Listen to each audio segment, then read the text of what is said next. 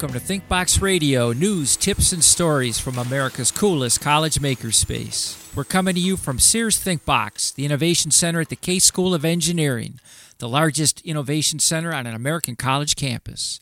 Our goal is to share the magic that happens here and to inspire your own maker dreams. I'm Robert Smith, your host. Our producer is Alex Zinni, and today our guests are Rhys Hamlet and Andrea Norris. They're the two leaders of the Case Robotics team. CWRUbotix, we say Crewbotics here at Case. It may be the largest club at the Case School of Engineering with more than 70 members, many of whom joined rather recently. When Rhys was a freshman, there was fewer than 20 members of this club. It's a hot club in a hot field. Rhys is a senior majoring in mechanical engineering and the president of the robotics club. Rhys, welcome to ThinkBox Radio. Glad to be here. Andrea is a junior majoring in electrical engineering and the treasurer of the club. Andrea, welcome to the show. Thanks so much. Okay, we're going to start with the robot that they entered in the NASA robotics mining competition, Glenrique. And I'm looking at him now, and he looks kind of like a go kart conveyor belt with a lot going on. Rhys, tell us about this robot. Absolutely. So, Glenrique is a pretty complicated system, and you're definitely, I think, a lot going on is the right word to describe him with. So he's a four-wheeled contraption, um, a four-wheeled mining robotic, fully autonomous robotic mining rover, or autonomous mining rover rather. Um, so there's several different systems that make up this robot overall. We call them the locomotion system, the excavation system, and the deposition system. Uh, the overall mission of this robot is to collect material in a Martian environment. Um, so dig this material, collect it, store it on board the robot, and then drive back and forth between a lander that it will originally arrived on the planet with and its mining site and drop off this material. Uh, so okay, that's the kind of lunar landing look to the robot. Absolutely, yes. It definitely has that sort of definitely inspirations from various other NASA vehicles and all sorts of pretty much anything we could get our hands on to inspire the design and the the form factor of this robot. Um, so so notable features you see very large aluminum wheels, very unlike what you might see on a car. Four or, wheels. You know, four wheels. So that's sort of various inspirations there, both from our own heads and from NASA designs. This excavation conveyor belt, the excavation system, has a long chain of buckets on a conveyor belt. So that's rotated forwards and then lowered into the soil. So each bucket takes a, a small scoop of the material, and then that's brought around and dumped into a storage bin on the robot. Okay, okay. And Andrea, what else is cool about uh, Glenrique? Um, well, it's got a, a fun uh, system for all of its cameras and uh, internal sensing. Um, so it's got two cameras, um, one on either side that are up on these poles, so uh, the robot can kind of get uh, more of a 360 field of vision. Um, and then it actually also has uh, mounted on the front of the robot um, an old Kinect camera, and that's actually used in some of the robotics um, obstacle detection system. Um, and then over in the back, you see there's a what is essentially a pull out, like a clear plastic pull out drawer. Um, and that's where we have all of our hardware systems. So we have our onboard computer there, um, all of our motor controllers, um, all of the things we need to control the motors on the robot, uh, control the sensors, and just really collect all the data you need to be able to wow. navigate an arena. Okay, so this robot does a lot. Mm-hmm. And the NASA Robotics Mining Competition, is that kind of like the Super Bowl of college robotics? I like the analogy. Um, uh, there's maybe some comparisons to there. There's a, there certainly are a lot of college level robotics competitions, um, but it's one that we're a big fan of. It's an annual competition. It takes place down at the Kennedy Space Center, uh, Senator Center down in Florida. Okay. Me. Oh, cool. Um, and it's a big, it's a fairly big collegiate level competition. And you guys placed fourth, I think, this year. That's right. Yeah, this yeah. past year. Fifth last year, so you're getting yep. good. So tell us about the competition. What's the challenge? What did you have to build a robot to do? So the challenge for this competition is so your your robot gets placed in this arena that's kind of designed to be like the Martian surface. Um, so it's got a lot of this weird sand material, and underneath that, there's a bunch of gravel. Um, and so, uh, what you have to do is your robot has to navigate through an obstacle field of rocks and pits in the arena um, to what's called the digging area, and then you have to mine up uh, some of this gravel underneath the soil, um, and then take this back to a deposition bin um, right where you started and dump all of the gravel that you've collected. So it has to move. It has to dig. Mm-hmm. It has to move autonomously. So it doesn't have to move autonomously, but But you um, you, get a sit in- lot of points for moving autonomously. Ah. So that's something big that we've been working on for the past couple years is getting this robot to be able to do all of the things that it needs to do without us controlling it. One question we also get a lot is, uh, great, NASA's hosting this competition, so your robot can dig. Why does NASA care? Why is the scope of this competition Sure. important? Um, and what NASA's really looking to in terms of the long term is manned space missions on Mars, um, which is no easy task. With the distance and um, resources required just to get there, there's a lot of arguments for astronauts to spend a longer duration on Mars so they can actually do scientific experiments and actually uh, live in a habitat environment. That, of course, though, is easier said than done. And one of the biggest challenges and the most precious resources for any space mission uh, is water. So, water to drink. If I was an astronaut, I'd want to have a glass of water. Uh, also, conveniently, water contains oxygen, so you can make a breathable atmosphere from water by uh, processing it. And the third huge one is that a major component of rocket fuel um, is hydrazine and oxidizer. So again, you split up your water, and suddenly you have enough fuel for a return trip. Um, so especially for a long haul mission like a manned mission to Mars, um, there's a lot of evidence to points that it's not feasible to just have to ship everything you there. You know, there, there's no Amazon on Mars. You know, NASA. In other words, NASA would have to fly gallons and gallons and gallons of water. Um, so instead of this, it turns out there's actually water embedded in the soil on Mars. So rovers like the ones that we've designed could be sent to Mars years prior to astronauts arriving, collect resources, and by, ti- by the time the astronauts land on the planet, water would be stockpiled uh, to support their entire mission. So NASA is Okay. looking for innovative solutions. Sure, they and need you guys. Yeah. Yeah, and so they're they looking do. for college students with crazy ideas to come up with a And solution. it looks like you had some. Oh, yeah. And Absolutely. in fact, I should point out we are in the uh, CWRUbotix Bay here on the fifth floor of ThinkBox. It's about the size of a double wide trailer, I'd say. You guys have a larger bay. It's got every tool you can imagine, both basic and high tech. Um, tell us how you go about building a robot like no one's ever seen before. Sure. I can start this off, and I'm sure Andrea will have plenty to add. Um, it's definitely a very interesting process, and it's a long process. Um, so, what we say is, you know, the total design process for each one of these robots, we build a new one every year, is just about nine months. Um, so, we'll actually, over the summer, pretty much the moment one of our, co- our robots finishes competition, the planning for the next one begins. You know, there's no such, there's no time like the present to begin thinking of new ideas. Um, so we begin over the summer, sort of in a planning stage, trying to process what went well the previous year, what didn't. And then when the semester starts, we start together and start designing on a high level what do we want the overall objectives of our robot to be. We follow a process called systems engineering um, that's, that's widely used by engineers, but particularly of note, uh, it's used by NASA engineers very extensively when they design space missions. Um, so NASA encourages that you follow it, and it's something we've taken to heart. Um, so there's a planning phase, and so slowly design gets more and more detailed. We kind of review it in various stages collectively for the entire robot, up until we really have a digital model, a digital CAD model um, of everything we want um, to design on the robot. So everything has been specced out, and we think we can see it in a, in a digital design state without it having any physical components. Okay, is there like brainstorming going on? Oh yeah, Through there's the a whole lot process, of brainstorming. yeah. We do a lot of uh, trade studies to kind of uh, see what other people have been doing for robots uh, or problems that might be similar or related to what we need to solve, um, and kind of see like, oh well, is there anything from these ideas that we can take and use on our own robot? And so that's kind of uh, how we make sure we're not stagnating. We don't want to just keep churning out the same robot year after year, and so we really try and like do a lot of research to kind of bring in these new ideas, and then we evaluate them based on how well they're going to help us solve our problem. And Could you give us an are. example of Andrea of, of an idea that someone thought might work and it did, and how you kind of I mean, got it to work? Yeah, well, I would say um, actually our deposition system uh, is a really good example of that. Um, and so deposition? What's that? So that's actually that's the system. Um, so when the when the robot is uh, mining, it digs up all of this gravel um, and it dumps it into. Uh, it looks kind of like a fryer bin that you'd see at a fast food restaurant. It's I made see. out of mesh and it's about it's about that size. right, right. Um, and so that system actually is a passive filtering system. And so that what hap- the way that works is that that mesh uh, just allows all of the sand to fall right through, and so we just keep the gravel.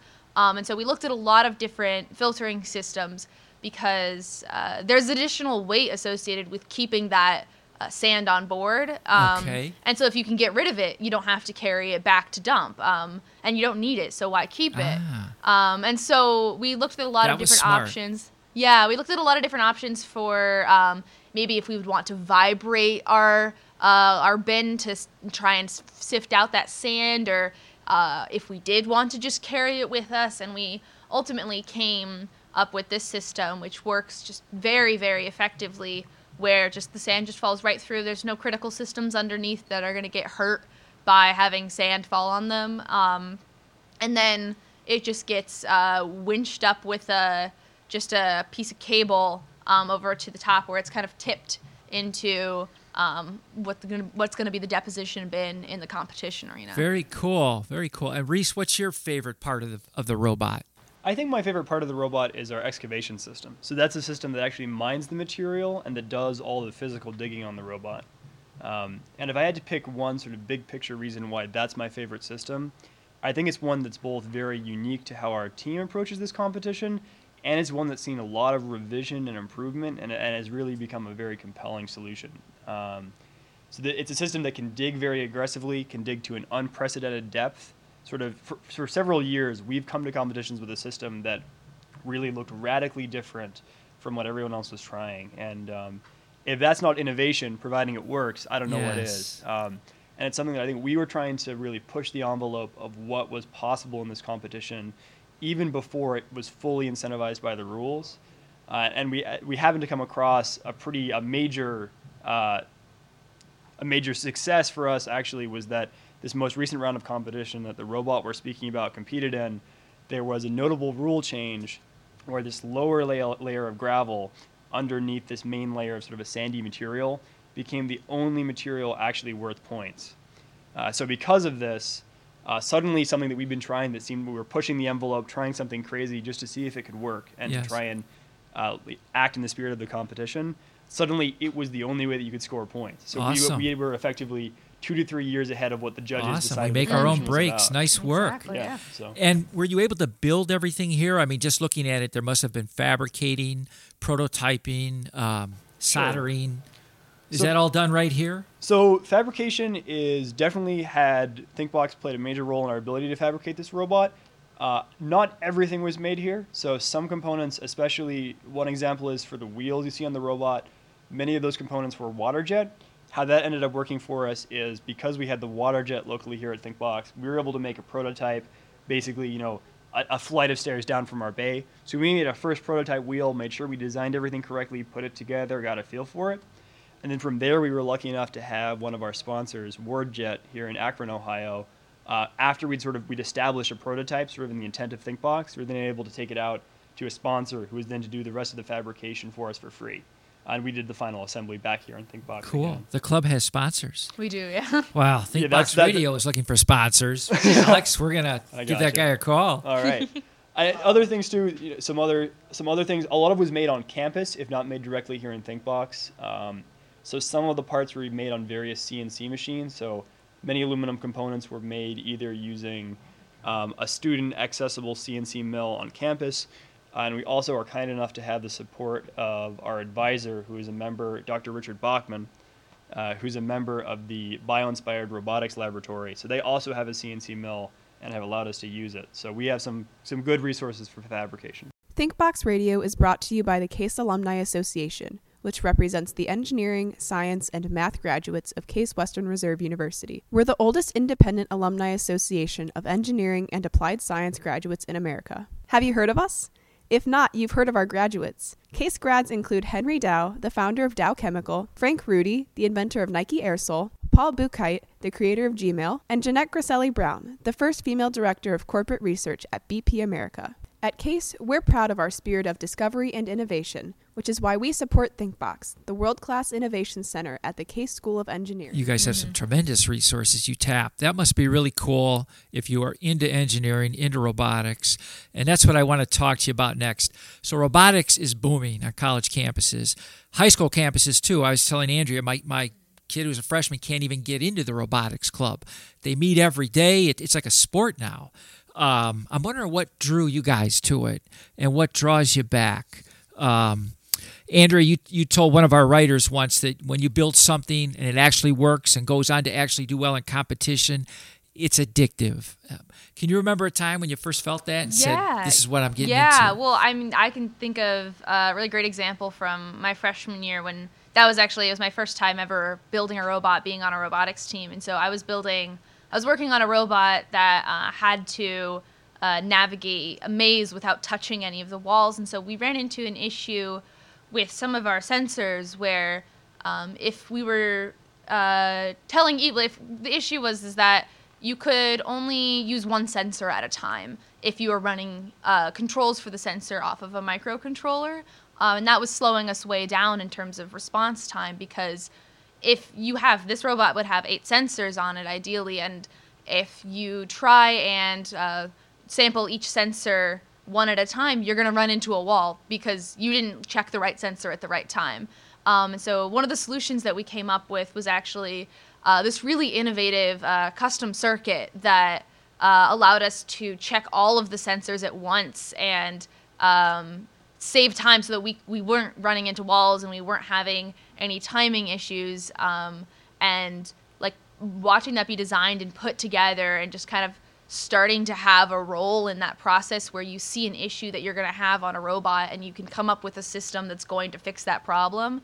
Um, and then actually seeing it work really well. I mean, after we put this thing together, we had no problems. That is with, cool. Yeah, and so that was that was really addictive because you you realize that yeah you're gonna run it robots are complicated you run into a lot of problems when you're trying to design them but you can find solutions for those problems and you can make something that does its job really well and that's just a really satisfying feeling It sounds like it.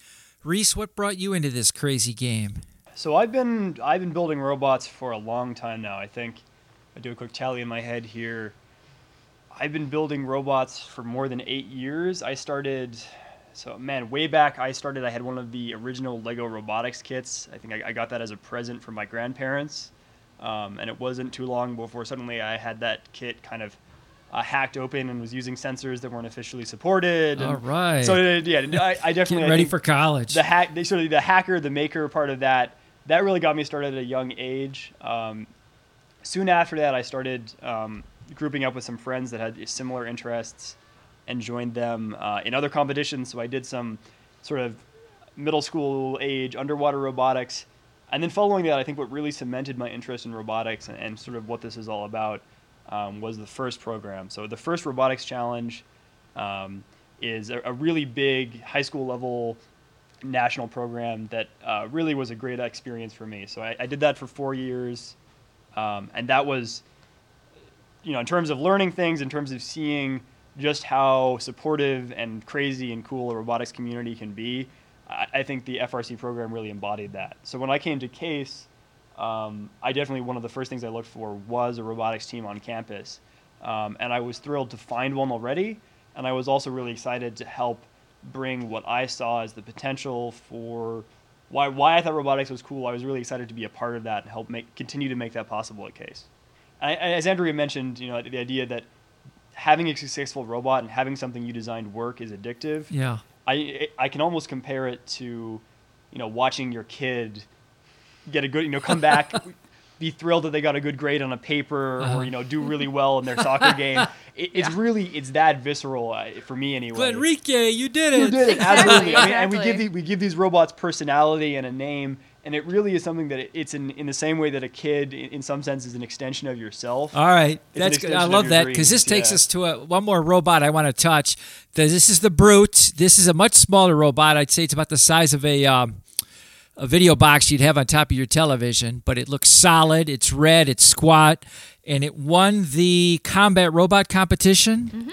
Out of the National Robotics challenge. Yeah, that's right. So, yeah. yeah, took me um, yeah. So this this robot, um, this robot uh, is a, I think a six pound combat robot. Um, and so it's uh, it's really it's heavily armored. You know, it's got like really solid metal sides, and it actually has it has its wheels uh, sticking out on both sides, um, which is actually a protective measure so that if it gets flipped over, it can still drive. Um, and then it has this uh, big solid uh, metal cylinder uh, right in the front with these uh, bolts sticking out of it. Um, and so that's actually that's its weapon. Um, and so what happens is there's a motor inside, a really strong motor that spins that uh, cylinder up and uh, gets everything going real fast, so that if a robot comes in contact with that weapon, um, it, it really gets shredded. It's really good at shredding electronics, um, like banging other robots around, so getting them to go flying in the other direction. And I understand Yeah. a special ability, it can work upside down. yeah, yeah. So that's a that's so why was the- that important? So that's really important. A lot of the robots that you can see in combat